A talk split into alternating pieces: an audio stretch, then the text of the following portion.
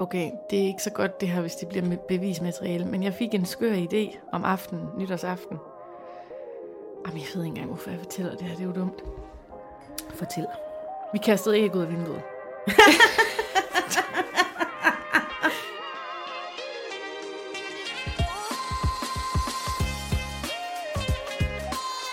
Du lytter til Siden Sidst med Satie Espersen. Og Sofie Marie Amy. Vi mødes, tænder mikrofonen og snakker om, hvad der er sket i vores liv siden sidst. Tune ind for ærlige og hysterisk morsomme samtaler om alt fra børnefamilielivet til de Aalborg-originaler, vi møder på gaden. Velkommen ind i vores venskab, og velkommen til.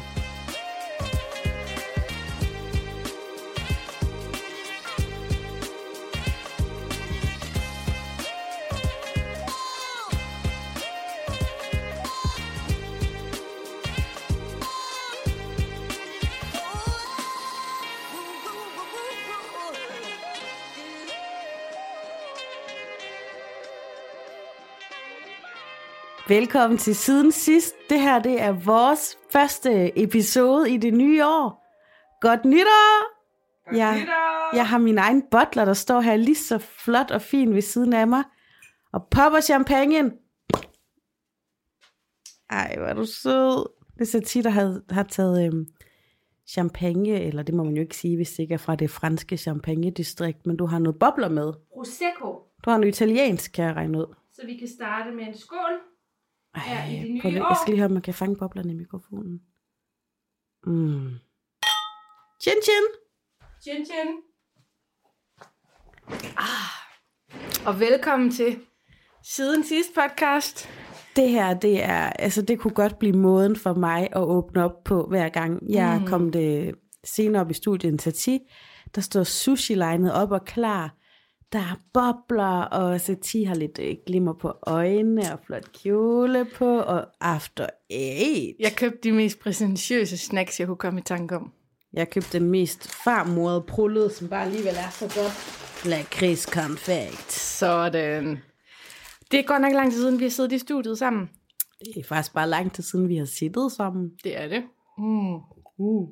Men nu er vi her, og Går Ja. helt, undskyld, afbryder, men der går helt frit så Paul i den, når vi sidder her over for hinanden og, og, og skåler i fine glas. skål min ven. Skål, vi ven. Åh, oh, det er jo lidt de fattige, I ikke har råd til det her. Ja, hvor har vi det, det dejligt. Mm. Nej, men øh, det er simpelthen en udsendelse på slap line, det her. Vi har så meget at snakke om. Vores bøger, de buner med siden sidste historier. Og sådan rent, hvad kan man sige, verdensplansmæssigt, så har vi jo alle sammen været igennem jul. Vi har alle sammen været igennem nytår. Nogle har været igennem ferier. Andre har haft fødselsdag, så der er simpelthen så meget at snakke om. Øhm, Og en ongoing pandemi. Fuldstændig. Og riots i USA, og jeg ved ikke hvad. Der er sket så meget. Den her pandemi, det er fandme ligesom sådan en onkel, du ved, man gider ham egentlig ikke til familiefesterne, men man er nødt til at invitere ham med. Den, man hænger bare på, på onkel pandemi. Åh, oh, jeg ved fuldstændig, hvem du snakker om i min familie lige nu. Nå, men øhm, lad os lige give en kort forsmag på, hvilke siden sidste historier I kommer til at, øh, at høre i podcasten i dag. Jeg kan jo starte ud. Jeg har fået en sms fra politiet. Hold da kæft. Eller, jeg vil simpelthen ikke bande så meget. Ej, hvor, hvor, hvor vildt. Mm-hmm.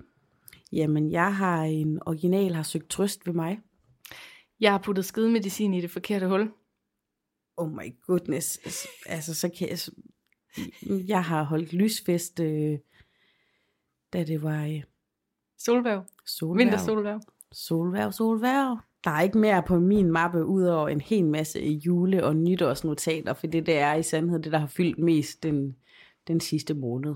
Og det er det, vi skal i gang med, efter jeg lige teaser for, at jeg også har opdaget en ny original i Aalborg. Mm. Så det kommer senere i podcasten, men lad os lige tage kronologisk. Siden sidst. Hvor starter vi? Vintersolværv eller? Lad os gøre det. Mm. Mm. Det var jo et par dage inden jul. Ja. 21. december. Og det er jo ikke bare vintersolværv. Mm-hmm.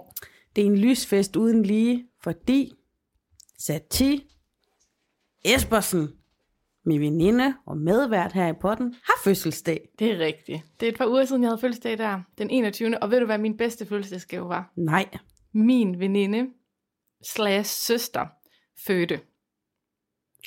Hun fødte en baby. Nej. Ja. Hvad var det for en baby? Det var bare en sød lille drengebaby, tror jeg nok. Og det er en, der hedder Ida, som, øh, som jeg kalder søster, fordi at vores historie er, at vi arbejdede i det samme øh, yogastudie, men jeg overtog hendes job. Ja, jeg har hørt om Ida. I, har, I var begge to, øh, hvad er det nu du kalder det der, piger, eller karmepiger. Ja, karmapiger, ja, men, og, og arbejdede i receptionen i Senses i, på Vesterbro i København. Mm. Men jeg overtog hendes job, og vi har samme højde, og vi ligner lidt hinanden. Hun har godt nok blå øjne, og jeg har brune, men folk troede, altså de der kendte yoga-dudes, der gik i det studie, de troede, vi var den samme. Wow. Så de, altså, jeg var sådan, nej, jeg er ikke Ida. Altså efter et halvt år havde de bare troet, nå, det var bare Ida. Da hun fødte, det var mega spændende. fedt. Ja. Jeg elsker øh, venner af potten, der får børn. Mm. Det er ligesom øh, Camille Lange, ikke, som er din veninde, Mm. mm. og pottens veninde. Den lille pigebaby, hun har. Kæft, hun er sød. Hvor nuttet er hun ikke lige? Ind på Camille Lange og følg hende på Instagram og se hendes mega søde børn. Og her vil jeg godt sige, øh, nej, ikke ind og følge hendes mega søde børn. Vi gider jo ikke øh, høre om øh, andre børn, når vi selv har. Men vi gider godt høre på Camille, Mm. fordi hun er bare mega sjov, mm. mega ærlig. Den kvinde, hun har timing. Hvis jeg var ham der Jens Werner fra øh, Vild med Dans, så jeg sige, den kvinde, hun har timing, hun har præcision. Hvordan endte vi egentlig ved Camilles baby? Fordi Vi at, startede ved Vintersolvær. for, det var bare fordi, at der var en vennebaby. Nej, det er rigtigt. Og det er jo det her, vi to, vi kan, Sati. Vi kan starte ved en spejepølsemad og ende på en fiskekutter. Ikke? Og, og kan man lide podcasten, så ved man godt, det er det, vi gør. Ja. Vi kan starte med en leverpostejsmad, og så kan vi ende med en paella i Sydamerika. Oh, det kunne jeg faktisk godt spise. Okay, men øh, ja, solværv.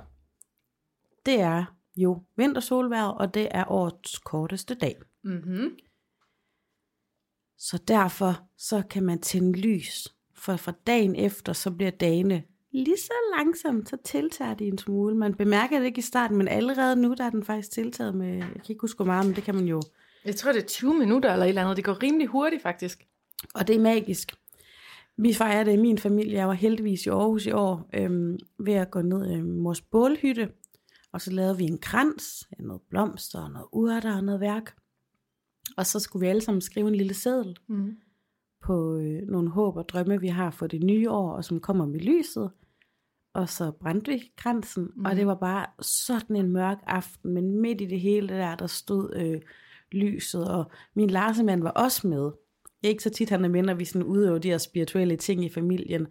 Men på det sidste, der er Lars også blevet lidt spirituel. Ej, hvor fedt. Mm. Det elsker jeg lidt. Og lige nu går han hele tiden rundt med en grøn sten i lommen, som han føler giver ham noget.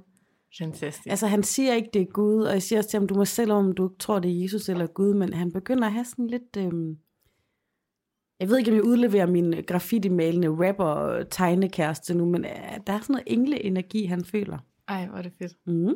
Elsker det. Mhm. Nå, det lyder det, som om I havde en god 21. Ja. december. Det var faktisk rigtig smukt, og så, øh, så tænker jeg også på dig.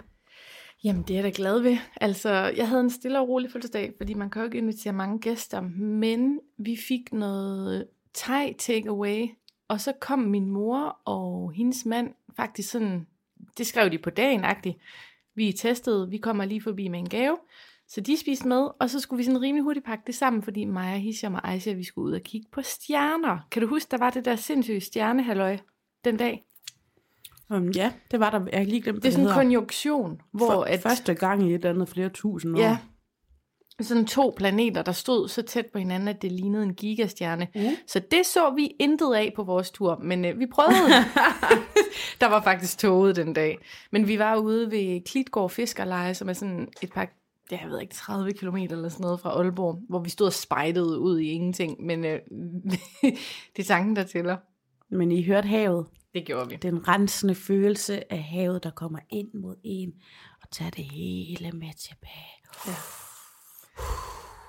Skål. Skål, min ven. Ej, jeg drikker lidt for hurtigt i forhold til, at jeg skal hjem og passe mine børn lige efter det her. Er det ikke dejligt sødt? Jo. Altså, Hisham, han kører jo Dry January. Det er sådan noget, de gør i USA rigtig meget. Har du hørt om det? At man slet ikke drikker i januar. Ja, det er sådan en challenge. Ja, men, den, det er sjovt for mig, er det ikke en challenge, men for ham er det en challenge. men jeg kunne godt lave den challenge om. Man kunne bare kun drikke dry wine. Altså tørre, tørre vine. ja. og, Dry og gin. dry gin, du ved, dry martini, det hele, ikke? Så, så kan man jo være lige så tørlagt, man vil, hvis det bare er, er tørt nok i halsen. Fuldstændig. Ja, men øh, ja, hvis vi ikke får drukket den her flaske færdig, så hvis vi så skal have den med hjem og, og frist ham med, det går jo ikke. Nej, men, Åh. men altså, bare så havde vi to en idé om at have optaget et øh, nytårsspecial, hvor vi vil drikke os i hegnet, så mm. at sige, ikke? Ja. Det fik vi ikke gjort, men kunne man til påske forestille sig, at vi to, vi lavede en påskefrokost her i studiet, med snaps, sildemader, rejmader, øh, hvad der nu ellers lige hører sig. Påske, det er jo lidt bare en gentagelse af julefrokosten, ikke? Jo, men det- jeg har kun et, et kriterie så. Hvad? Vi skal have en æresgæst med. Hvem er det? Hvem er det? Altså, jeg kunne forestille mig, at det er vores sidste kalendermand, grækeren, fuck fuck mand, Nico. Prøv at høre her. Han fortjener en påskefrokost. Han har aldrig været til en julefrokost. Nej, og altså egentlig for at lave stemning, når hvis øh, corona og alt muligt tillader det, så kunne vi jo godt tage vores mand og vores børn og sådan noget med, men jeg har lyst til at blive så fuld, at det ikke være passende, at vi har børnene med. Men det går ikke. Nej, Det går slet ikke. nej. Altså, min tunge, den er allerede ved at slå krøller, fordi jeg stort set aldrig drikker. Men påskefrokost, det er med på. Der drikker vi os i hegnet. Nikos kan være ligesom den der øh, ædru, der altid er med, når folk tager stoffer. Ej, han bliver da overhovedet ikke ædru. Han kommer da til at drikke øh, voldsomt meget. Jammers. Jadamas. Prøv her, det var første historie nu, og det var solværv, og så har du måske en siden sidst til mig. Øh, ja, men skal vi ikke bare blive jul og nytår? Jo, Mm, jul, jo, vi gjorde noget anderledes i år. Altså for det første, så havde vi en backup jul i køler og i, i skabe og i fryseren. Vi havde simpelthen alt til, hvis nu vi fik corona. Det synes jeg var lidt imponerende faktisk. Øh, så vi afventede jo og blev alle sammen testet. Faktisk på min fødselsdag blev jeg testet, og så fik vi jo svar. Og så sagde var de der... tillykke til dig, da du var deroppe. Ja, det var ret sjovt faktisk. De sad der i deres bi-kostyme, Mm. og så var de sådan, ja, hvad er dit øh, fødselsdag, hvad er dit CPR? Så var sådan, det er i dag, bitches. Og de var sådan, yeah, tillykke. det var ret sjovt. Nå, men ingen af os var smittet, så vi kunne godt holde den lille juleaften, som mm-hmm. var, jeg tror det var otte mennesker. Mine søskende, min mand, mit eget barn, og så mine forældre. Ja, så vi tog ned til Rigskov, og det nye var, at øh, normalt så er mine forældre sådan, at vi skal komme på dagen. Men det har jeg faktisk altid synes er noget juks, især når man har små børn, fordi dagen den bliver sådan ufattelig lang. Altså, ja. det, det går ikke med alle de der skift med at køre og sådan noget. Så jeg sagde, vi kommer den 23. om aftenen, og det gjorde vi, så vi vågnede op sammen. Og det var jo dejligt. Det var hyggeligt. Så handlede det jo bare om at pynte juletræ og hjælpe lidt med madlavningen, og min søster, hun er heldigvis den, der folder servietterne, så skål på det. Har du allerede øh, hældt op to gange, eller har jeg Jeg bare... tror, det er tredje. Okay, så tager jeg altså også lige igen. Så kan jeg fortælle færdig. Øhm, Ja. ja. jeg, hjemme ved mig, der er det sådan, at min søster, hun er sådan den kreative, der kan finde ud af at lægge en perle ordentligt og få en serviet til at blive til en svane, hvor jeg ser helt vild ud, ud i øjnene, hvis jeg får sådan en opgave. Så jeg sad bare og pussede sølvtøj sammen med hende, og så gjorde de andre det flot og lækkert. Og jeg lagde mine grimme pakker ind under, under træet, som var så grimme i år, som aldrig før. Nu er din søster jo også arkitekt, ikke? Præcis. Altså, der går sgu lidt frit så Paul i den satin, når du siger til mig, vi sad bare og pudsede sølvtøjet. Det gjorde vi da. Man ved bare, I- at I bor i Rigskov, når I har sølvtøjet på til jul. Hvad fanden har I? Almindelig gafler og knive. Som vi bruger hele året? Ja. Respekt. Det har vi sgu ikke en gang om året, der er sølvtøjet frem. Jeg tror ikke, der er mere sølvtøj tilbage i min familie. Øhm, jeg tror, det er solgt eller givet væk. Der er simpelthen ikke nogen. Det sidste, det røg, da min faster døde. ja. Jamen det er også, jeg synes det er vildt ulækkert at sidde med det der, man skal pusse, som stinker, og så skal man pusse det med et øhm, viskestykke, og så skal man snart have det ind i kæften igen. Altså man skyller det Faktisk, selvfølgelig, men så synes jeg altid, at jeg kan smage lidt meget metal, når jeg spiser Øh, med ægte ja, sølvtøj. det er rigtigt. Det er rigtigt. Men, men det var mere bare det, du ved, der sidder måske nogen, der faktisk aldrig har haft et stykke ægte sølvtøj. Mm.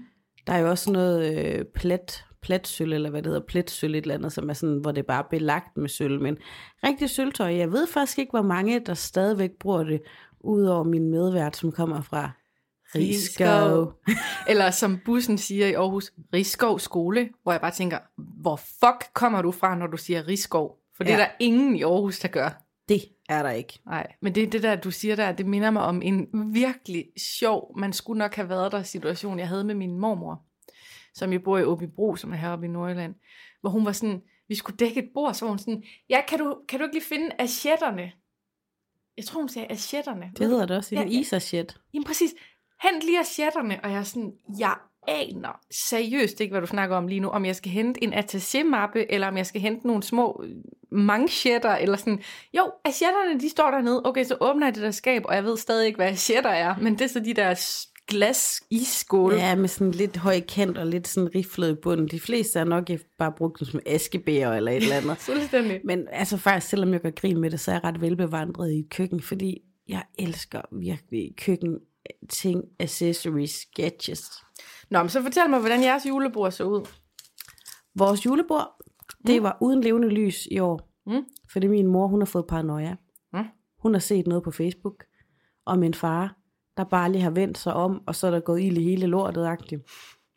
Og øhm, en fra en pige, der rider nede ved, hvor vi har vores heste, hun, øh, hele hendes lejlighed har været sodet til, fordi en juledekoration øh, har gået i ild. Nej. Den heldigvis ikke noget, der ødelægger sådan så store skader med, med flammer, men hele lejligheden var fuldstændig sort og sodet til.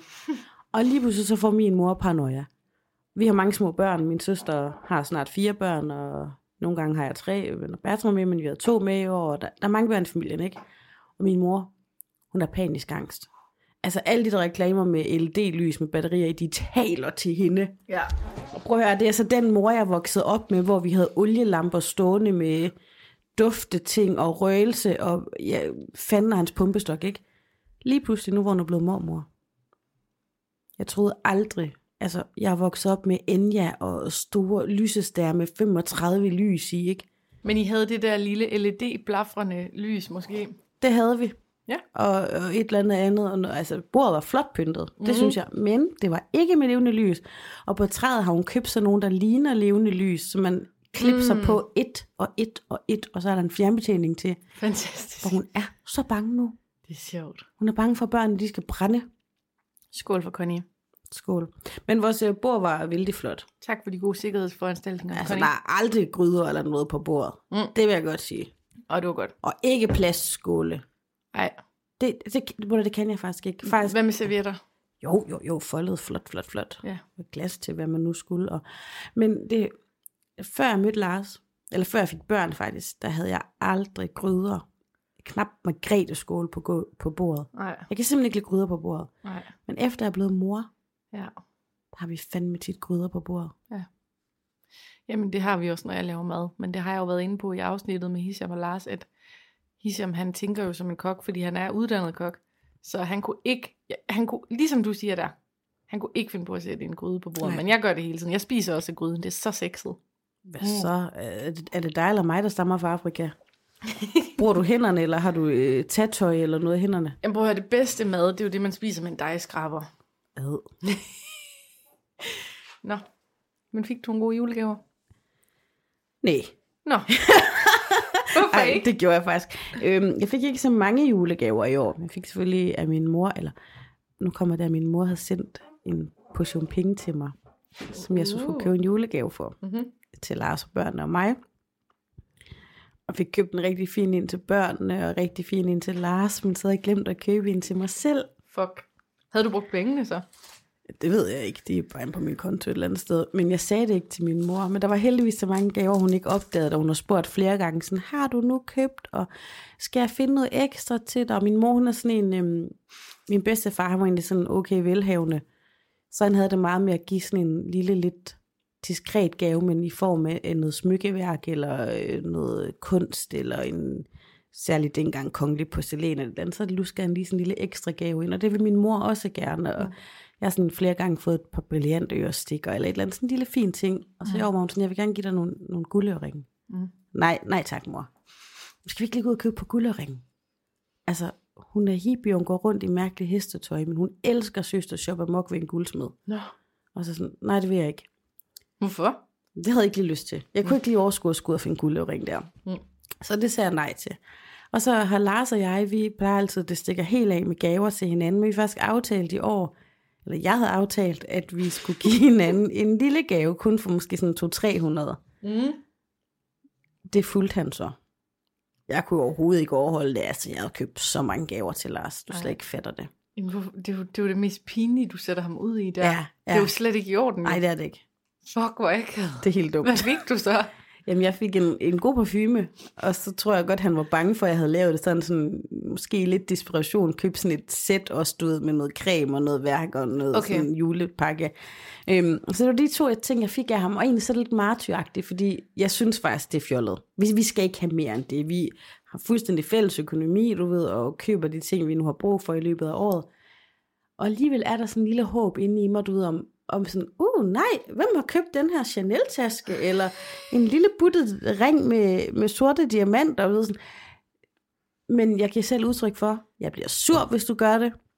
Jeg vil ikke have det. Du, du sætter dig selv i den mærkeligste situation der. Ja, Du corner dig selv ja. op i et hjørne, hvor Jeg du kun kan blive skuffet. fuldstændig, men jeg var faktisk ikke skuffet. Det gode er jo at have de her børn, ikke, som får vanvittigt mange gaver, og jeg kunne slet ikke vente med at se deres gaver. Mm. Øh, men altså, og Larsen har prøvet, og han giver mig faktisk tit ret fine, eksklusive, eksklusive gaver, og jeg ender altså med at bytte dem. Nå. Jeg ved ikke hvorfor. Nej. Så køber han Isabel Marang, så køber han dit, så køber han dat, og så sådan, ej skat, det er også noget fjol. Det har vi ikke brug for. Så køber han de dyreste nye AirPods, så sådan, nej skat, jeg bruger dem, jeg fik med i pakken med telefonen. Det er fjol. og så Du, bytter jeg du dem. har, hvis jeg var din psykoanalytiker lige nu, så vil jeg sige, du har noget i forhold til at modtage. Mm. Der er noget der i forhold til at modtage. Tror du ikke det? Jo, det tror jeg. Ja. I hvert fald, men mine børn, de fik mange gaver, men en af gaverne, jeg har været fuldstændig kølingmor her i julen. Har jeg fortalt dig om det? Og Nej. Baby Yoda. Nej. Der er sådan en lille Baby Yoda guru. Øh, den som Lizzo har, som hun hele tiden bruger på sin Instagram. Mhm. Øh, ja. Baby Yoda. Ja. Baby Yoda var fuldstændig umulig at få fat i i nærmest hele Europa. Mm-hmm. Jeg har været Google Translate, skrevet til Spanien. Jeg har været alt muligt. Jeg har prøvet at få fat i den i Holland, og da så lagde den i kurven, så var den lige pludselig væk, og jeg mener, at jeg fik en meltdown af dimensioner. Hvem skulle have den? Mine børn. Mm. Jeg vil have, de skulle. De snakkede meget om Baby Yoda, og Baby Yoda skulle de have. Og så, så troede jeg, at jeg kunne få fat i den på en hollandsk side, og jeg kunne ikke, og jeg mener det, jeg rasede på Lars. Jeg gik amok. Jeg var sådan, må du være skat, jeg har fandme lov at være ked af det lige nu, fordi jeg troede, jeg havde fået fat i Baby Yoda, jeg prøvet i fucking fem dage, og nu er den væk. Og han er sådan, jamen skat, det er legetøj, og børn er klare det, de får mange andre ting. Øhm, de har også lige fået sådan en kæmpe købmandsbutik hjemme, og alt muligt. Ikke? De har fået mange, mange ting. Jeg ville have Baby Yoda, og jeg mener det, jeg er lige ved at græde, når jeg taler om det igen. Jeg var så ked af det. Så du fik den aldrig? Så vågner jeg næste morgen, og Lars han kunne godt se, nu var hans kone ved at... Altså han ved godt, når, det, når, når jeg er ved at flippe.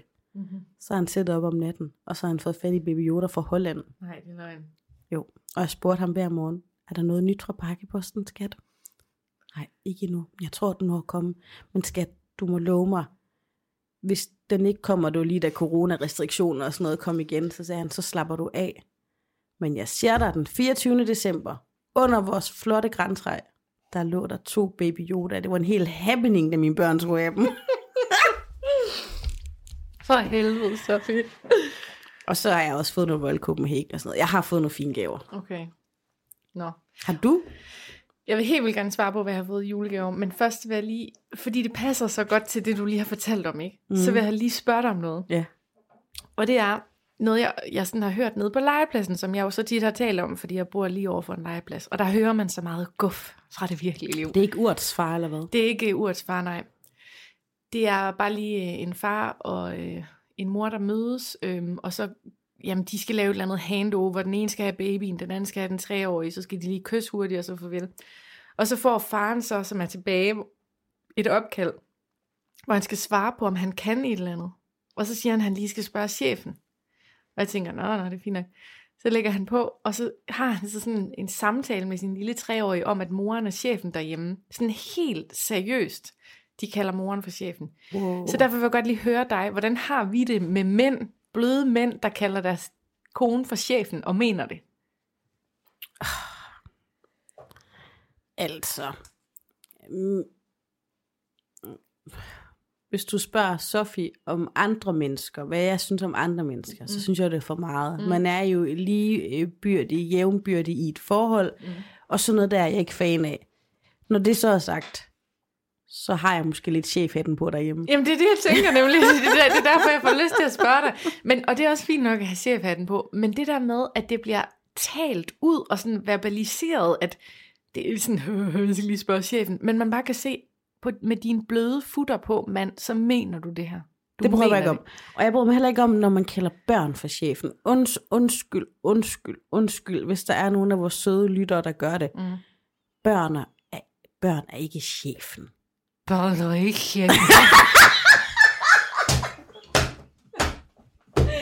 jeg, jeg har faktisk drukket ud. Jeg, jeg tror lige, jeg... Yes. Jeg har haft visse alkoholikere i min familie, og det der du imiterede der, det var, det var fuldstændig som når moster lige har fået et glas for meget. Jeg hælder op. Nå, Okay. Nej, jamen, jeg mener faktisk bare, at det der, det er for meget, ikke? Ja. Altså, jeg har da engang imellem lige over for Lars kaldt en af vores børn for sultanen, fordi at de, øh, de kører sådan en sultanstil derhjemme, men det er jo ikke noget, jeg er fan af, det er jo ikke noget, jeg er stolt af. Jeg kalder tit Aisha for Intenso. Det er sådan, hvordan har Intenso haft det i dag? spørger jeg Hisham om. Okay, spørg til side, spørg til side. Skal bare have det på plads. Jeg vil gerne fortælle om mine julegaver. Øhm, må jeg inden da byde dig mit sidste stykke sushi, for jeg spiser aldrig den med regn. Kan du det? Jeg spiser den kun, når den er panko paneret. Nå, okay. Og det er, fordi jeg engang har fået en, der var dårlig, og så er jeg ligesom ikke vendt tilbage. Uh, så ræk mig der regn. Ja, tak skal du have. Øhm, jeg fik den der jakke, der ligger om bag ved mig. Der vil jeg godt sige, vi prøvede faktisk, øh, inden vi skulle optage, og ikke tale for meget sammen, fordi vi ville have den autentiske øh, beretning her foran mikrofonen. Mm. Men jeg nåede lige at spotte, Mm. Sati, har du fået en ny jakke? Og det er fordi, der ligger sådan en, er den tigerstribet, eller hvad kalder man det egentlig? Altså, I kan gå ind på diverse influencer og se den, fordi det er del med en influencerjakke, det der. Ja. Øhm, ja, den er tierstribet, og så er den næren inde i foret, og den er mega lækker, men jeg kan love dig for, at jeg fik en lang næse, fordi den er XL, ikke? Den er XL, og da jeg trak øh, de tilhørende regnbukser på til jakken, så kunne jeg, de kunne nå op til min knæ, og så sad de ligesom fast. Og prøv høre, de der størrelser og XL. betegnelser, jeg fucking brækker mig. Og ikke kun fordi jeg lige har lidt ekstra på øh, ribbenene, vel? Mm. Men ekstra stor. Mm. Der er kun et tidspunkt, at det er nice, der er noget, der er ekstra stort. Og det er, det når du bestiller spare ribs på Bones eller et eller andet. Ikke? Sådan, hun er bare ekstra stor hende der. Ved du hvad? Mm. Du er sgu da ikke ekstra stor. Og hvis du kan passe jakken, hvorfor i helvede kan du så ikke passe bukserne? Ja, så de er blevet sendt tilbage. Hvem er det, der har lavet den jakke der? Et eller andet Rainbow Crystal, tror jeg det hedder. Det er et høre. dansk brand. Prøv at have Rainbow Crystal. Det er en flot jakke, og jeg er sikker på, at Satir er super fin i den, og diverse andre influencers. Men det der, det skulle da ikke i jorden. Nej. Jeg vil ikke engang kunne få dem, jo jeg har så måske tynde ankler, men jeg vil da ikke kunne få den, jeg kan ikke engang få jakken. Altså prøv at, jeg synes, det er dumt. Jeg, jeg synes ærligt talt, det er dumt at lave op til large og XL, og så kan jeg jo se, det er en medium eller small. Altså det er det jo.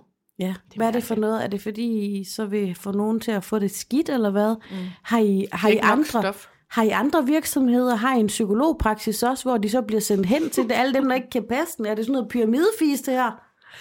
Nå, men jeg fik en fed jakke, og så fik jeg øhm, to designerskåle fra min arkitektsøster, som faktisk var nice. Mm. Ved du, hvad hun sagde? Hvorfor tilføjede du lige et faktisk der? Jamen, det er bare, fordi jeg ikke normalt øh, ønsker mig sådan nogle ting. Men det var, det var ret sjovt, fordi vi har jo det der, hvor vi skal trække lod om julegaverne. Og, og, og min søster havde trukket mit navn, så hun skulle give mig for 1000. Ikke? Mm. Og det er fra hele familien. Ja.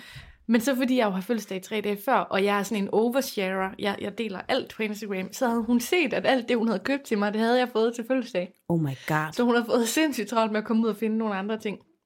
Så hun fandt de der to fine skåle, og jeg tror det med henblik på, at vi forhåbentlig snart får et nyt nice hjem. Det var godt, hun nåede det, fordi den 25. der har lukket detailhandel i Danmark. Præcis. Så med Præcis. mindre din arkitekt, seje søster, der bor i midten af København, kunne have fundet en gave i Bilka, Kvickly Uh. eller Fakta. Det er konen, der godt har gjort til mig, tænker jeg. Ja. Men i hvert fald, så fandt hun også et fint smykke. Øhm, og hvad var der så mere, jeg fik? Hvad fik du af Hisham? I Vi giver, giver ikke julegave. Nå, I giver ikke. Det har vi aldrig gjort. Fordi jeg har jo tre dage før, og han har to uger efter. Klart. Men jeg vidste ikke om partner i den der, altså nogle partner også gav hinanden Det kan man alligevel. godt, det kan man godt, men vi har aldrig gjort det, også bare fordi det er jo mig, der har trukket ham ind i den danske jul. Ikke? Han har jo aldrig rigtig holdt jul. Hvorfor skulle han det? Han har siddet og mediteret og haft det nice. Så det gør vi ikke, nej. Men åh, nu kan jeg ikke huske mere, hvad jeg fik. Men jeg fik i hvert fald, det var en sindssygt god juleaften. Alle var glade, det var hyggeligt, der var ikke stress på. Ja, det var bare, det var sgu Ej, fedt. godt. Hvad med jer? Havde I nogle øh, konflikter eller nedsmeltning? Øh, nej, det havde vi ikke. Der er selvfølgelig det der når der er rigtig mange børn, så sidder man ikke lige så lang tid ved bordet, som man måske kunne drømme om, og du ved, og ruller et glas vin rundt i hånden. Fordi det er bare sådan, børnene fylder. Mm. Jeg havde indført, at øh, børn jo måtte få nogle gaver i løbet af dagen, mm-hmm. og det fungerede bare mega godt, og der er selvfølgelig nogen, der holder stejl på, det skal de ikke. Mm. Men jeg holder også på, at fra den gang, man ventede hele dagen, det var den gang, hvor far havde snittet et trækgevær og brugt et år på det, og det var den eneste gave. Vores børn har rigelige gaver til, at, øhm, at nogle af dem er blevet givet i løbet af dagen, mm. og det var bare så fint, og, og vi kunne spise du ved, dessert efter maden og sådan noget, uden nogen træk i os for at sang I egentlig med, med stemmer, eller Ja. nynnede I, eller havde I mundbind på. Vi sang med stemmer. Det gjorde vi. Gjorde vi også. Ja. Undskyld, Mette Frederiksen. Jeg har jo lært øh, hele december måned, der har jeg, øh, jeg synger altid godnatsange for mine børn, og det er jo ofte salmer eller viser, men der har jeg kørt med Lucia, Mm. og det kimer nu til julefest, og et barn er født i Bethlehem. Og jeg siger dig, den toårige Kaja Rose, da vi dansede rundt om træet, så sådan, et barn født i Bethlehem, halleluja! Og hun skreg, og hun sang. Jeg høstede frugten af det, jeg har gået og sået i 24 dage. Jeg har ligget hver aften og sunget de fucking samme to julesalmer med mine børn. De sang og det er den god til min søster. De sang højere og smukkere end hendes børn. Begge mine små dydsmønstre, de sang fra hjertet. Vi har været i gang i en halv time nu. Jeg tror, det er tid til at sætte snackmusik på. Og så får du lige nogle af de her, Sofie. Så får du nogle af de her.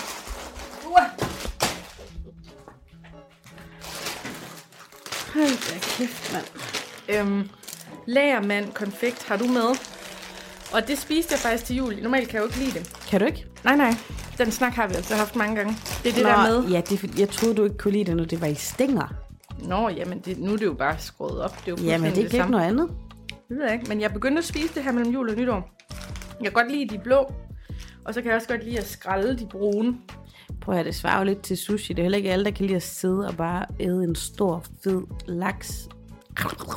Men alle kan godt lide det skåret i små hapser. Præcis. Det er sushi, det der. Det er slet ikke en sushi. Nå, det er rigtigt. Ja. Mm. Øhm, så til... Jeg skal lige tænke mig. Har du noget, du gerne vil runde i dagene efter jul? Nej, jeg arbejdede bare Nå ja. Amok. Havde så mange deadlines. Mm. Så jeg havde faktisk kun taget fri den 23. Ingen julefrokoster i familien i år heller vel? Nej. Vi havde en øhm, ny tradition, vi er ved at indføre med, at vi får tagine, marokkansk tagine der, den 25.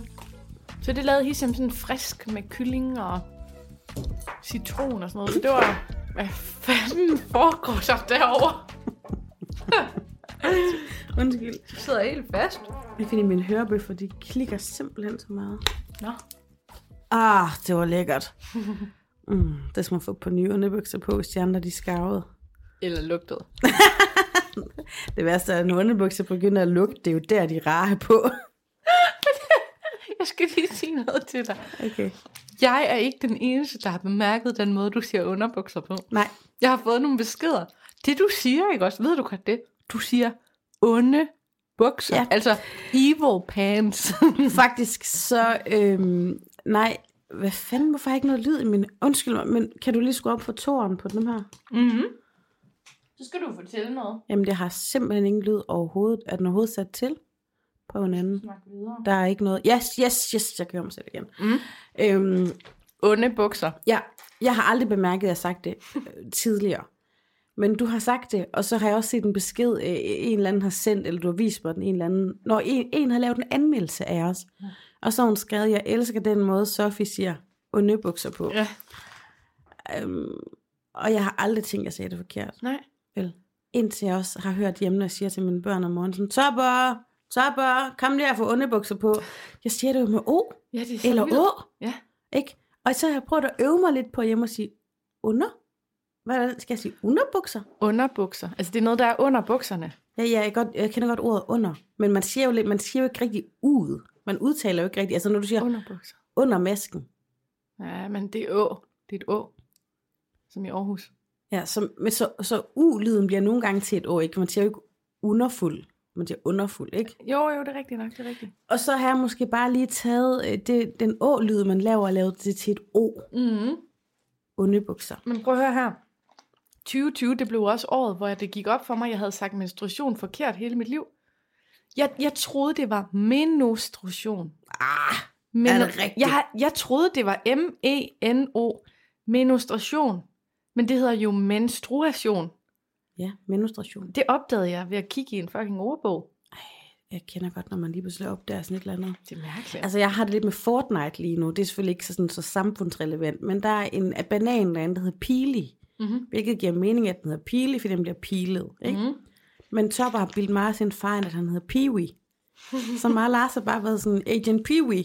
Og så fandt jeg forleden, han hedder ikke Peewee, han hedder Pili. Pili. Og så sagde jeg det til Topper, og så sagde han, ah, ah, han hedder Peewee. Nå, inden vi går videre til vores klassiske siden sidste historie, så skal vi lige høre, hvordan hinandens nytår var. Det har vi heller ikke talt om. Nej, det har vi ikke. Øhm, nytår, den plejer jeg at holde med rigtig gode venner, Amalie og Daniel her i Aalborg. Men i år, der holdt vi den ved min søster, og det var lidt smertefuldt, fordi vi ville rigtig gerne have været ved Amalie og Daniel, hvor der også er et andet hold venner, Jeanette og René, Mm-hmm. deres børn. Men øhm, nu var der noget med, jamen, Lars han har arbejdet lidt mellem jul og nytår, og det har han gjort nede i Aarhus, og så var det sådan noget med at skulle fragte nogle ting frem og tilbage lige pludselig, og så blev jeg faktisk også, selvom det, jeg ikke ikke undskylde men jeg er faktisk også lidt corona-forskrækket, du ved, og nu havde vi lige været i en smitteboble, kan man sige, eller i en boble hjemme i Aarhus, hvor vi alle var testet, og så skulle vi til op og ses med nogle nye, kan man sige, som jo også altså lige har holdt jul med deres respektive familier. Så det, det blev faktisk lidt meget. Så vi valgte at blive dernede, øhm, og Mhm. jeg har også sådan, øhm, jeg har sgu været ret stresset i december, eller det er ikke bare, jeg har stress, men altså de sidste par måneder faktisk, at øh, det sidste kvartal af, af forrige år, ikke, eller sidste år, det har været hårdt.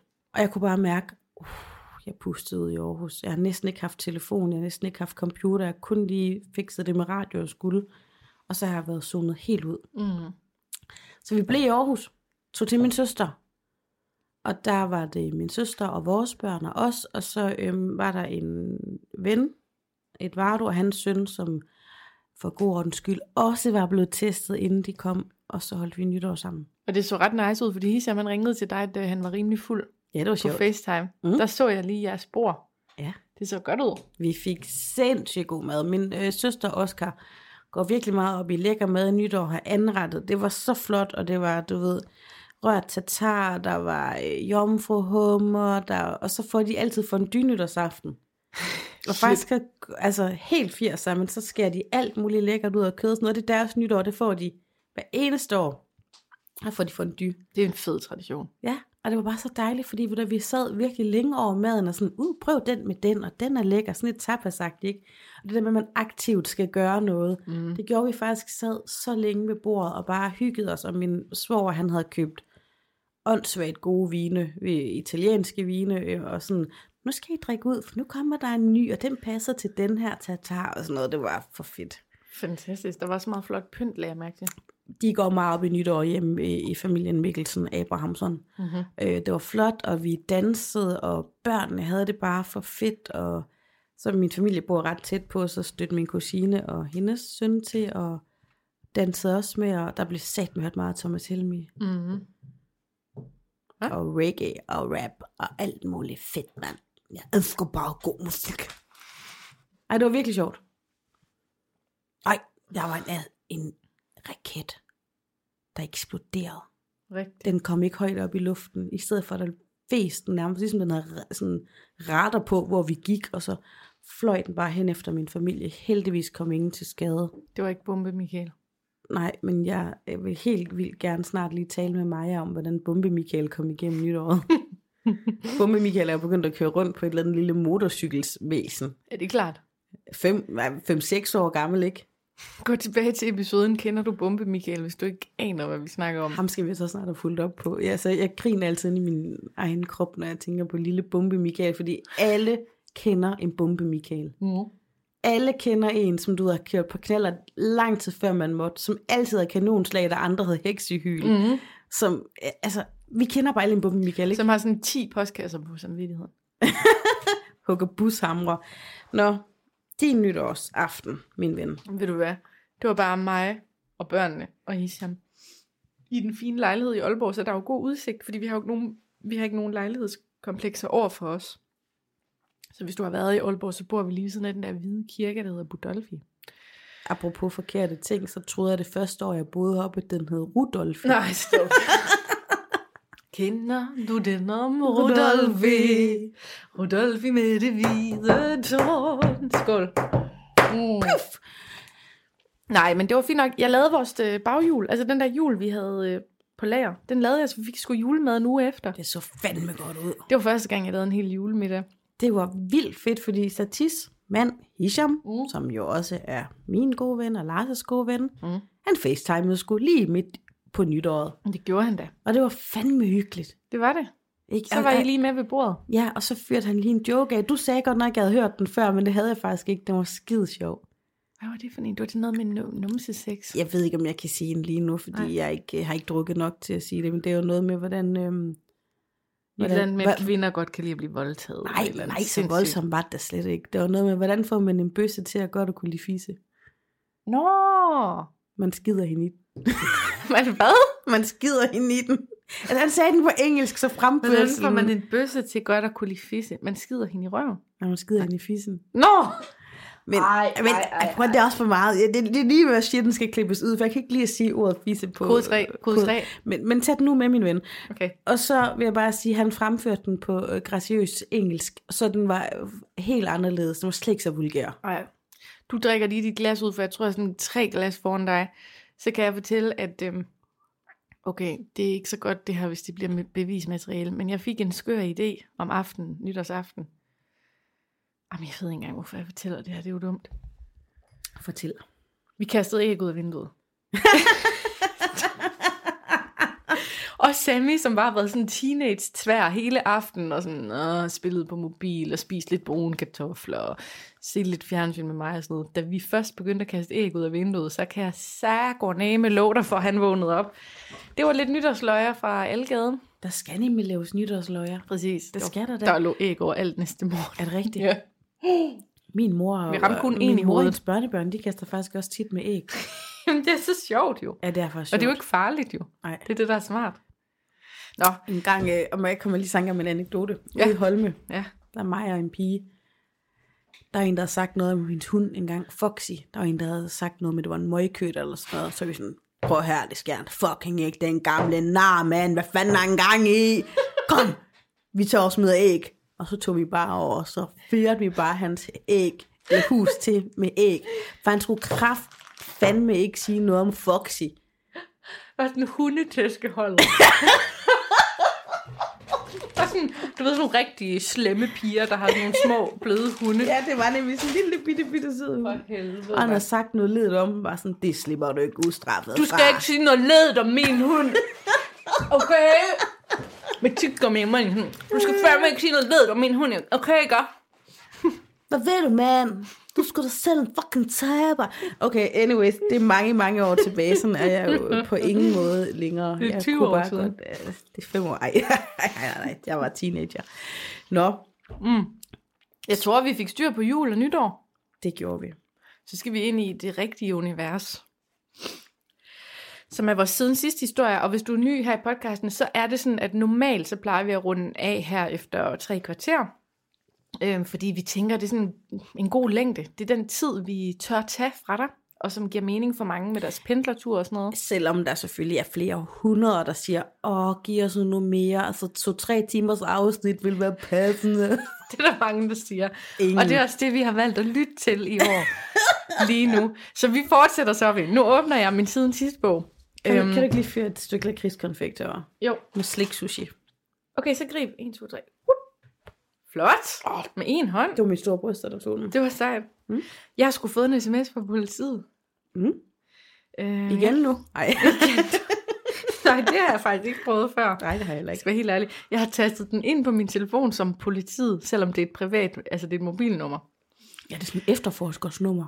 Øh, det ved jeg sgu ikke. Skal jeg bare læse den højt? Man kan godt lige på, når, når Eller vil vi, du gætte, når hvad vi der er runder 25.000 lyttere her, ikke også? Ja. Så ringer du op til det der nummer og laver telefonvis til det. er det en challenge, du ja, giver mig nu? det er det. Okay. Uh, au. Det siger vi.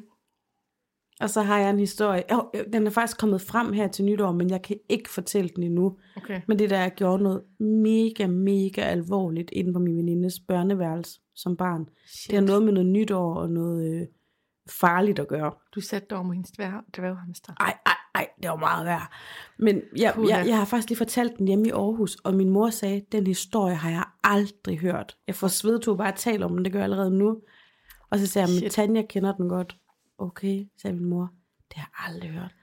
Så den siger jeg, når du ringer til politiet. Det er i orden, du.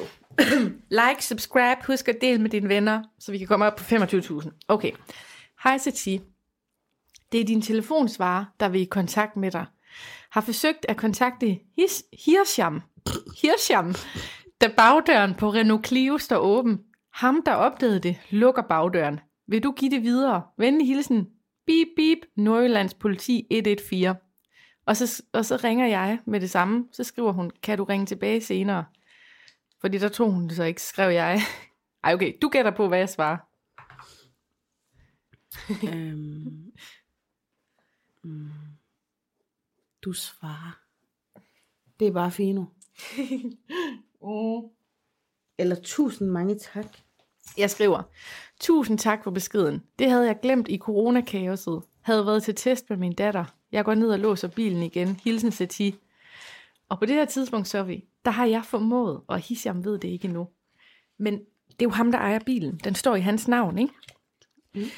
Og jeg tænkte jo, fuck, den der nummerplade, den er bundet op på hans telefonnummer, og han er hjemme, og han skal ikke vide, at jeg har fejlet. Du ved godt, det er det der politik, der kører internt i et parforhold, ikke? Så jeg når, det ved han stadig ikke, jeg når fucking at åbne hans mobil, og så tjekke, om politiet har ringet til ham. Og det har de ikke.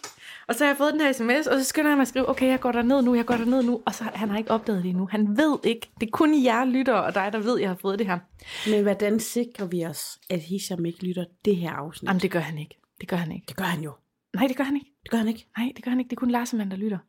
Prøv her, så skriver politiet noget, som gør, at du lige skal tage din mobil frem nu, så vi. Fordi de skriver, eller hende der bip bip, som jeg ikke vil sige navnet på, hun skriver, ja. det var godt. Vi havde lidt sjov herinde med din telefonsvarer, smiley. Ah, okay. Og så vil jeg ikke lige sige lige nu, hvad det er, at jeg så har svaret politiet på det. Men jeg tænkte, du lige skulle ringe mig op. Jeg ringer På til højtaler. Her, og det gør jeg nu. Hej, det er Sati, og jeg lytter aldrig den her telefonsvar, som I aldrig. Jeg er faktisk bange for den. Så det vil være meget bedre, hvis du sender en sms eller en voice message. Du kan også sende en lille video, Snapchat, Instagram, Facebook, alt andet end telefonsvar. Tusind tak og god dag. Og så skrev jeg til politiet, så skrev jeg, he he, ja den er god, ikke smiley, den virker. Folk skriver en sms, rigtig god jul, og så skriver de takker i lige måde. er det ikke episk? det var den, nu skal jeg lige se, hvilken dato det var. Det var den 27. december, og, jeg, og min mand ved det stadig ikke. Fucking win! Yes! Tak fordi du deler det her. Sati, det er det her, vores podcasten kan. Det her, det er vores frirum. Og jeg vil også godt opfordre til, har du en eller anden historie, du brænder inde med, en af dem, du ikke kan sige, men stadig har brug for, at den sådan får liv og kommer ud, så må du virkelig gerne dele den med os. Vi er altid klar til andres gode siden sidste historier. Og det kan Også- du gøre i vores Facebook-gruppe, som hedder Siden Sidst Fællesskabet, og den er privat på den måde, at folk kan ikke se, hvad man skriver derinde, men man kan godt søge den frem. Men hvis historien er så crazy, at den ikke engang egner sig til fællesskabet, så skal man tage direkte fat i dig og mig, så deler vi den altså her i, for åben æder, ikke? Fuldstændig. Vil du bytte en cigaret for din historie? Nej, for jeg ryger ikke, men du kan bare tage en af dem, der ligger på bordet. Okay. Jamen ja. Nej, lige der. Jeg har ikke røget i... Jamen, de, de er jo tomme. Nej, jeg lige kan den ligger over ved din mikrofon. Nå, der, tak. Prøv at høre her. Det er Ja. altid godt at have sådan nogle venner, der har cigaretter, selvom de ikke ryger. Hvis øh, vi producerede den her anderledes, så havde jeg sat noget stemningsmusik på nu. Nej, nej, det skal jeg ikke. Det er ikke engang sjovt. Det er hovedet sjovt at lave sjov med. Det er fordi, jeg drukker lidt vin nu, tror jeg. Okay. Eller, øhm, vi har jo en, en god ven af potten her, Mhm. mm-hmm. som er Mr. Rapper Vegas. Ja.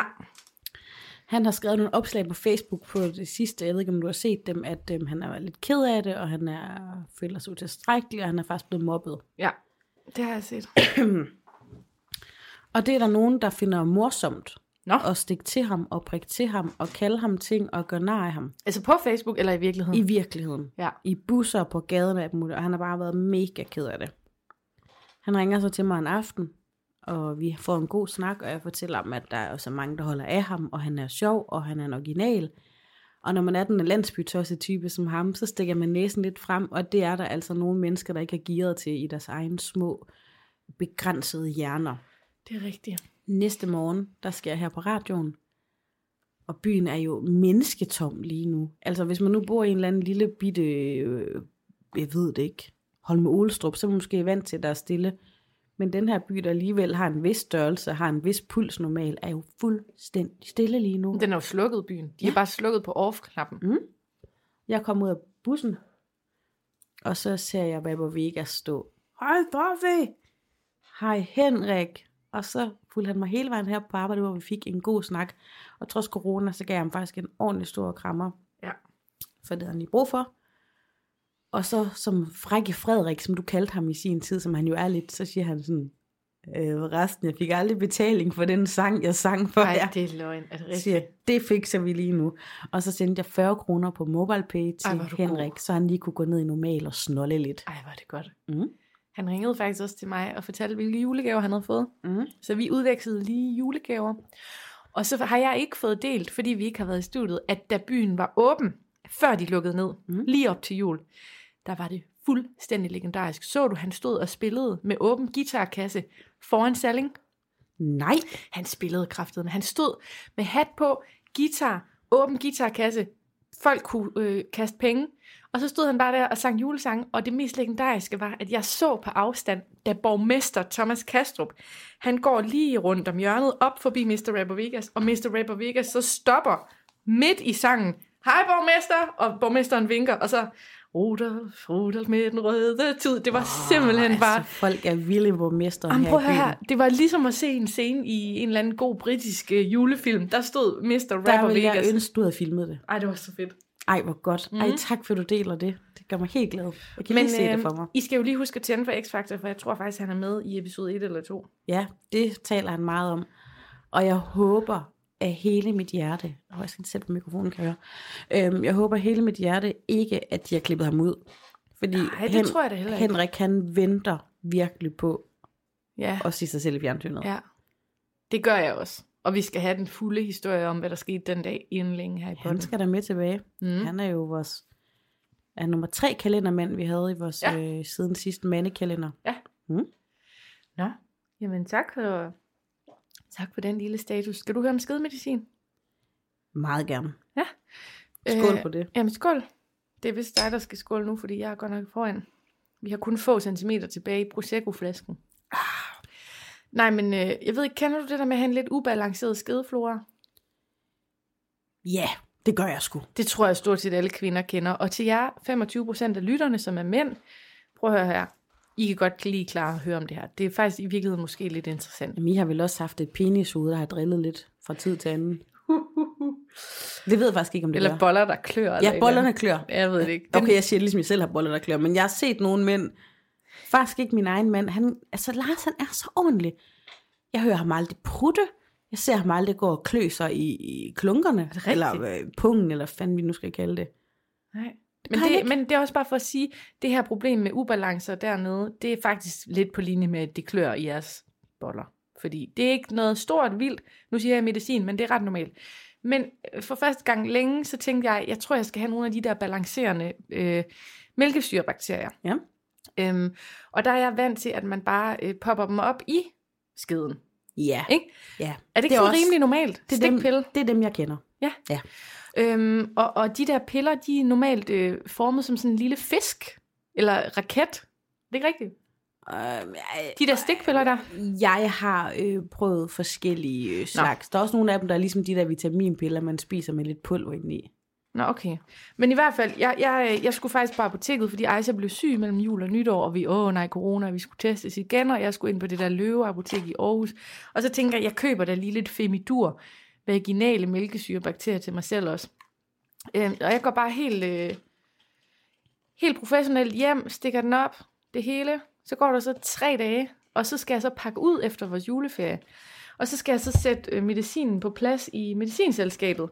Nu har jeg faktisk taget pakken med. Så tænker jeg, at du lige, kan du gribe? Så Ja. kan du lige læse op, hvad der faktisk står på pakken. Det her, det er femidur, og det er vaginale mælkesyrebakterier, slus, up, up. De sluges nemt og enkelt. Og så er det så der, jeg har fortolket det som, at min skede skal sluge den. Ja, det kan jeg godt forstå, for der står, at de er vaginale. Ja, men øh, jeg tror faktisk, de mente, at den skulle ind Men, i, men i så vender jeg så lige pakken om. Ja, Og der står anmeldelse. En kapsel om dagen i 10-30 dage. Kapslen, den skal sluges. ja. Her havde jeg nok begyndt at op... øh, Fordi så er der nemlig også sådan et piktogram bagpå, Nå. der viser, sådan indtages kapslen. Og der er så et ansigt. Ja. Med, med fri fantasi, så kunne det godt være et, et skridt, men det er et ansigt. ja. Og så viser de, at kapslen skal sluges helt. ind i løgnhalsen. Ja. ja. Jeg har jo taget en del medicin gennem tiden, fordi som man også kan høre i tidligere øh, episoder, så har jeg en gigtsygdom. Så jeg har altid for vane at, at læse rigtig meget på pakker. Altså jeg læser indlægssedler, som var det i en avis. Så du er god til at læse indlægssedler? Ja, altså jeg er også, jeg elsker manualer, jeg elsker indlægssedler, øh, jeg elsker at læse bag på shampooflasker og alt muligt, hvad der er i og sådan noget. Det kan jeg slet ikke, jeg elsker at læse på sådan noget. Det gør jeg ikke. Jeg, jeg smider det ud som det første. Simpelthen. Og så, du ved, ned og fisk ned i skraldespanden igen, når man så alligevel ikke har fået læst det ordentligt, hvis man skal varme et eller andet, eller sådan noget, ikke? Ja. Nå, men jeg har puttet det i det forkerte hul, så nu har jeg slugt den også i munden. Det var bare det. Er Har, har det hjulpet? Ja, det, er helt, det, det, det virker på okay. 0,5. Øhm, jeg har prøvet mange forskellige præparater gennem tiden. Mm. Og det her, det er ingen reklame, men øh, hvis du har lyst til at sende os et par kasser, så gør det. Der er en kvinde, jeg tror faktisk, hun er fra Aarhus eller Østjylland. Hun har udviklet noget, der hedder Lady Balance. Okay. De er ikke særlig dyre. Det er også piller til De, de skal direkte op i, i, Fisekatten. i fisekatten. Eller hvad sagde du? missekatten. Nå. ja, et F eller dem, det gør jo ingen forskel. Øhm, det hedder Lady Balance, og de er bare så gode. Ja. Jeg har anbefalet dem til flere veninder, og det er bare sådan, nu er folk begyndt at skrive til mig sådan, jeg bestiller lige nogle øh, Lady Balance på Medicindo, eller hvad det hedder, skal der nogen med? Lige for tiden, der, der kæmper jeg godt nok ikke med det. Så, øhm, men øh, op til fødsel, efter fødsel og sådan noget, Mm. efter en penicillinkur, der kan øh, ens skede jo også sætte fuldstændig ud, fordi man slår alle de gode, sunde bakterier ihjel. Det er jo det, altså, missekatten har nogle sæsoner, og det vi som kvinder prøver at undgå, det er, at I andre skal slikke en fisk. Okay, så afslører du så lige, hvad det er, I foretager hjemme. Hej Satis mor. Hun hører den heller ikke. Nå, skal vi tage en ny historie? Nej, jeg vil hellere snakke videre om det, der du lige sagde der. Og du sagde, undgå I andre. Ja, okay. Undgå, at Hisham skal slikke en fisk. Det er det, jeg brød i. Ja. Ikke så lækkert at køre sin tunge rundt i sådan en fersk torsk. Jo, det kunne det være, med at sige gammel torsk er ikke så rart. Okay.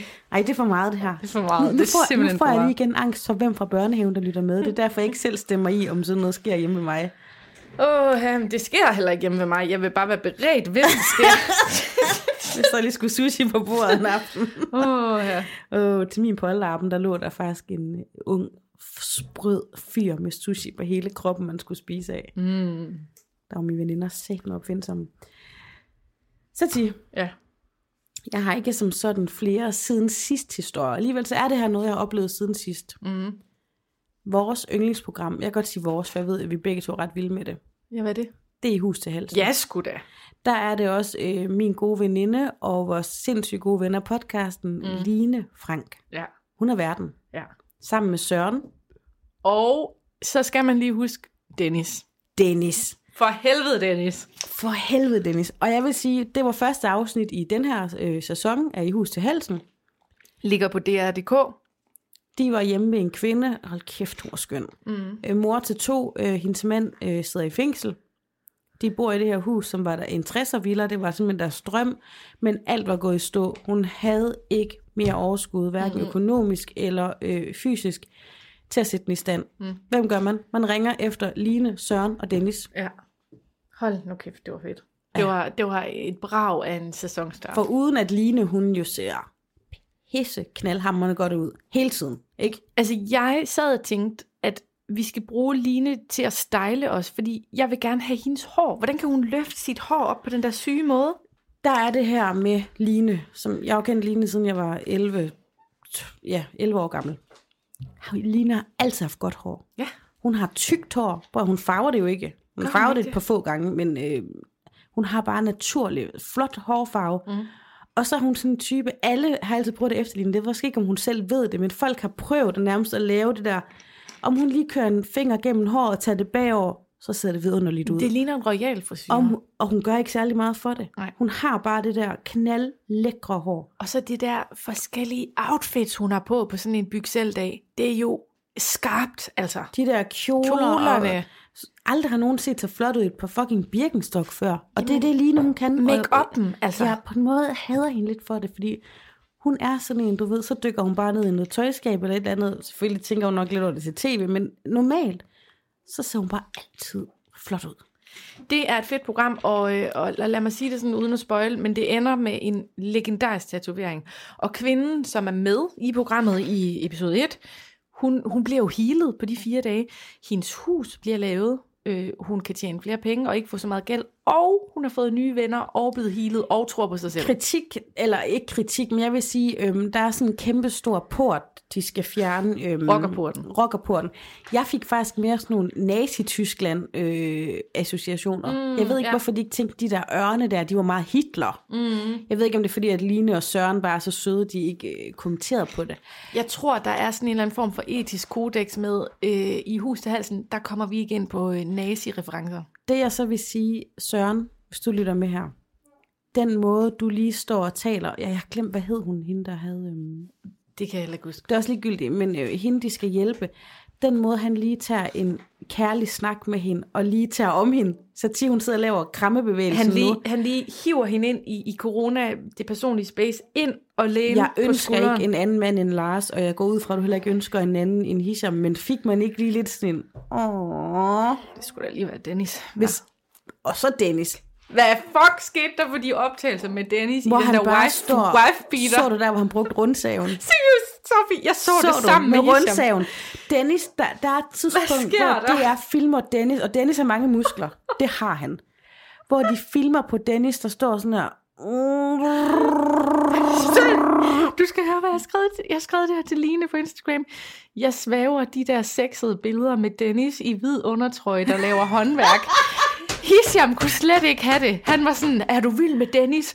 Det var, det var ren, altså det var husmorporno. Det var seriøst så seksuelt. Og jeg føler, at den her gang, det er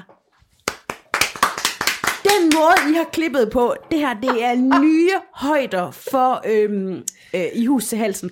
Line, der bare kommer, og nogle gange den måde, hende og Sørensen kom gående på, mega flotte, hvor man næsten tænkte, jeg ved ikke, hvad Sørens kone hedder, men Line, hun har jo Rasmus, og man tænkte, de er også et flot par, ikke? Ja. Dennis, der bare har muskler, han kunne lige så godt det gjort som med den ene pat, but, but, but, ikke?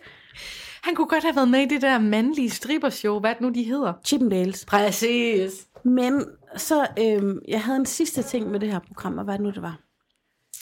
Det ved jeg ikke, men det er jo hele følelsesregistret. Det er jo det, der er så fedt ved det program. Ja, altså i, i sin tid, da det var ham, de to andre, der var værter. Altså, Jesper Nielsen. ja.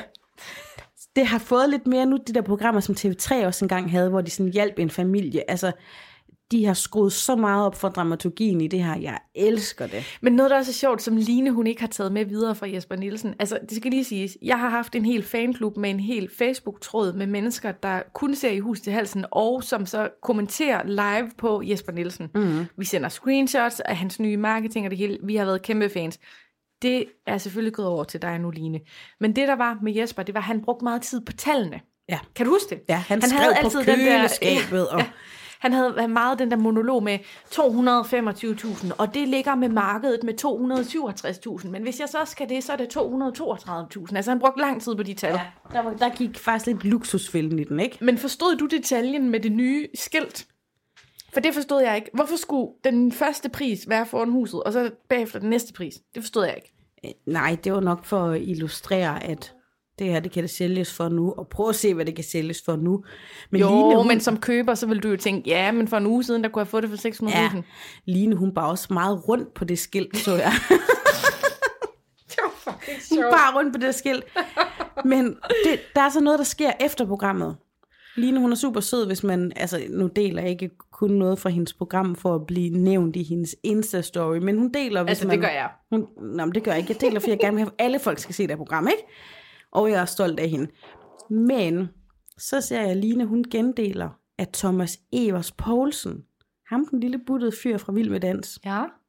han, har, han kan lide det her program. Ja. Og han er helt vild med Søren og Line og Dennis. Mm. Så skriver jeg til Line, prøv her, jeg har set Thomas Evers Poulsen, han har kommenteret. Og jeg, jeg tror, du kan komme med i Vild med Dans, Line. Jamen, fuck ja, det kunne hun. Ikke også? Hun kunne komme med i Vild med Dans. Seriøst, Line, du kan komme med i Vild med Dans. Ved du godt det? Ja, og ved du hvad? Det ved jeg, hun gerne vil. Nej. Så jeg siger bare her, TV2, hvem, Blue, jeg ved ikke, hvem Wow. fanden der producerer det der Line, lort. vi vil gerne have de der billetter til at komme ind og hæppe. Jeg, altså- jeg skriver, okay, det bliver faktisk et langt indslag om i hus til alt sådan der, mm. men det betyder også noget for os, ikke? Mm. Jeg skriver til Line, okay, nu stikker min hjerne af med mig, men nu så jeg lige, at selveste dansemesteren Thomas Evers Poulsen havde skrevet, lov mig, hvis du kommer med i Vild med Dans, så må jeg komme med ind og kigge en gang. Jeg laver faktisk apostrof for en, fordi jeg ved, at der er mange, der vil med, men jeg skal med en gang. Oh Så skriver hun, det lover jeg dig. Men jeg tænker, jeg nok ikke er forrest i køen. Jo, Så skriver jo, jeg, jo, jo, jeg jo. tænker faktisk, du er ret langt fremme. Det er hun. Det er hun. Line, hun er faktisk meget kendt nu, ikke? Og, Mega kendt. og der er nemlig begyndt at være nogen med, som ingen kender. Præcis. Hun er jo nærmest en A-kendis. Og hun er faktisk også god til at danse. Prøv at høre her, det er, jo, det er jo episk. Vi laver en kampagne for at få Line med i Vild med Dans. Præcis. Jeg har altid sagt det sådan her. Jeg er kun interesseret i at blive kendt, hvis det kan betyde, at jeg kan komme med i Vild med Dans. Jeg ved ikke, om jeg gider med i Vild med Dans. Det eneste, jeg tænker på, det er, at endelig så kunne jeg få lov at tabe mig. Jamen, det er, jo, det er jo den perfekte slankekur. Og du kan få et højskoleophold med kendte mennesker Men oveni. jeg ved bare, hvem jeg kommer til at danse med, og det ved du også. Og det er Thomas. Du så nok ikke, hvis det er Line, hun får Thomas, fordi han er så vild med hende. Jeg tror på, at Line er højere end Thomas Evers Poulsen. det går sgu nok. Jeg tror, at hun får Mads Vad. Og Mads bor jo også i Aarhus, så det vil være Ja, praktisk i der er forhold til træning. der, ja. Men jeg ved bare, når jeg engang skal med i Vild med Dans, så kommer jeg til at danse med den lille, buttede danser. Fordi det gør alle, der enten er gamle eller er buttet. Og ja. det er mig. Jeg er ikke gammel, men jeg er buttet. For helvede. Så vi... Øhm, Tiden går, klokken slår. Det var også meget langt. Vores næste anmeldelse i Hus til Halsen, den bliver ikke så langt. Men det, der sker der lige nu, det var faktisk, fordi jeg vil lobbyere for, at Line kunne komme med i Vild med Dans. ja, og det var premieren, så vi kunne tillade os at bruge lidt tid. Klart. To korte siden sidste historie, inden vi skåler af. Jeg har fået min egen cheerleader. Kan du huske Torben Futtog? Mm. Som jo er skuespiluddannet, men nu lever øh, på fuld tid som skøn original i Aalborg. Der futter rundt. Han futter rundt. Han er fucking dejlig. Her mm. i juletiden, ikke også? Så har han siddet øhm, på en bænk hver morgen, når jeg er gået forbi for at aflevere Aisha. Og så en gang imellem har jeg taget en løbetur, så jeg har haft løbetøj på. Så stopper han mig. Så er han sådan, hvor er det dejligt at se, du får rørt dig. Hvor er du god, at du får taget dit løbetøj på og kommer ud og røre dig. Det er så sundt at komme udenfor med noget frisk luft. Og så har han bare givet mig sådan nogle cheerleader-pakker. Hver eneste morgen var han bare hæppet på mig. Wow. Og det var så rørende, og bare sådan, jeg har også været stresset, ligesom du siger, det har fandme været hårdt, og så har jeg bare haft sådan en cheerleader hver morgen. Og så den sidste samtale, jeg havde med ham inden jul, der spurgte jeg ham, hvad skal du egentlig juleaften? Og han skulle være alene. Mm. Så der sidder et menneske, ikke også, som muligvis, jamen altså udefra set er ensom. Det er han jo ikke, for han kommer jo i varmestuerne, og han taler jo med folk på gaden og sådan noget, men han har ikke de der nære relationer derhjemme Mm. som skal være alene juleaften. Ah, men han har så meget at lave, og han glædede sig til den aften, og det blev hyggeligt, og han skulle læse, og han skulle lytte radio, og han skulle se tv. Det er fint nok. Åh, sød. Men der sidder en cheerleader hver dag i julen og hæpper på mig, ikke? Og hvad, hvad har han at glæde sig til af gaver og juletræ og flæskesteg? Nul og en dut. Men han har fucking overskud. Det har været så smukt. Jeg har været så rørt over det. Det er meget, meget smukt. Ja. Øhm, jeg tænker lidt, at Aalborg Kommune, de bu- burde give ham løn. Han burde få en fast plads, og så kunne han sidde og dele kærlighed og dejlighed ud til mennesker. Torbens komplimentservice. Ja, ligesom de der små kaffevogne, der er forskellige steder i byen. Præcis. Eller var før corona. Og, og det jeg lige vil nævne med den historie også, som jeg synes er så rart efter den store nedlukning her igen, det er, hvis du har lagt mærke til det, alle varmestuerne er faktisk stadig åbne. Så i marts, der blev de jo sendt ud på gaden, og de fik sådan en to-go-box, sådan plastik med råkost i, som de skulle spise udenfor i kulden. Og nu kan de faktisk stadig få lov til at komme ind og få varmen. Så det er mega dejligt. Jeg har faktisk en fornemmelse af, at Aalborg er en af de steder, der er bedre til at tage sig af udsatte mennesker. Men det tror jeg også. Der er også mange, der valgfarter hertil. Ja. Sidste ting, inden vi runder af, det er, at jeg faktisk også har mødt en ny original, okay. som vi aldrig har talt om før, som jeg synes, vi skal navngive Fynboen. Mm. Jeg ved ikke, hvad han hedder til fornavn, øhm, men han taler syngende fynsk, og jeg stødte på ham ude for en Føtex på en bænk igen. Fik en super god samtale med ham om corona og det hele. Og han har boet i Aalborg i 30 år, men han taler så odensiansk, at du slet ikke fatter det. Ej, skønt. Og når jeg møder ham igen, skal jeg helt sikkert også høre, om vi på et tidspunkt skal få et interview med ham, fordi han er fandme sjov. Har du øh, nede øh, på hjemløsebænken, eller der hvor der sidder mange hjemløse foran Føtex, har du set ham grønlænderen, der har sådan nogle, de andre de står sådan nogle dynebukser, sådan noget active sport eller et eller andet, men så en af dem, han har sælskins dynebukser. Nej. Og der er sådan nogle knapper i siden, lidt ligesom de der 90'er Nike-bukser, man lige kunne trække af. Ham har jeg ikke set. Og du mener ikke Danmarks bedst klædte hjemløse, vel? Nej, jeg mener en vaskeægte, dejlig, smuk grønlandsk mand, som har dynebukser i sådan, sådan store, vamsede sælskinsbukser. Nej, ham har sgu ikke set. Han er så fin. Ved du hvad? Er det ikke udgangsreplikken? Jeg synes, vi skal prøve at drikke ud nu, hvis vi kan. Jamen, vi, mens vi drikker ud, kan vi så ikke lige, fordi jeg har jo det hængeparti med, at min øh, ekstrafar, Michael, har fødselsdag. Gud, ja. Og Michael, han er, ja, der er lige gået en tusse i halsen på mig. Michael, han har fødselsdag. Michael, han er en af dem, jeg kender, der lytter mest kontinuerligt tiden sidst, og giver os flest roser og komplimenter. Mm-hmm. Så nu siger vi, tillykke! Lykke! Tillykke! Tillykke. Tak for, at du lytter med, Michael. Og jeg lover at aldrig mere glemme din fødselsdag. Eller jeg havde faktisk ikke glemt den. Jeg prøvede at samle mine børn til en sang et par gange, og så gik dagen. Med røde kinder og glæde på læberne, så vil jeg synge en lille sang for Michael heroppe fra det nordjyske. Tænk hvis Limfjordens vande gyldent vin var, ja, så ville jeg gerne være i nål. Bare ligge der på bunden og få gyldent vin i munden. Bare ligge der på bunden og sige skål. Bare ligge der på bunden og sige skål. Vi drikker ud. Åh, jeg kan ikke bunde det her. Hold da kæft, det er svært. Jeg kan ikke. Tillykke, Michael. Tillykke. Og tak til alle jer, der blev hængende. Det her, det var vores nytårs special, kan man vel kalde det. Tusind tak, fordi I lyttede med. Og hvor var det dejligt at optage med dig igen, Sati. Lige mod Søtte. Godt nytår. Godt nytår.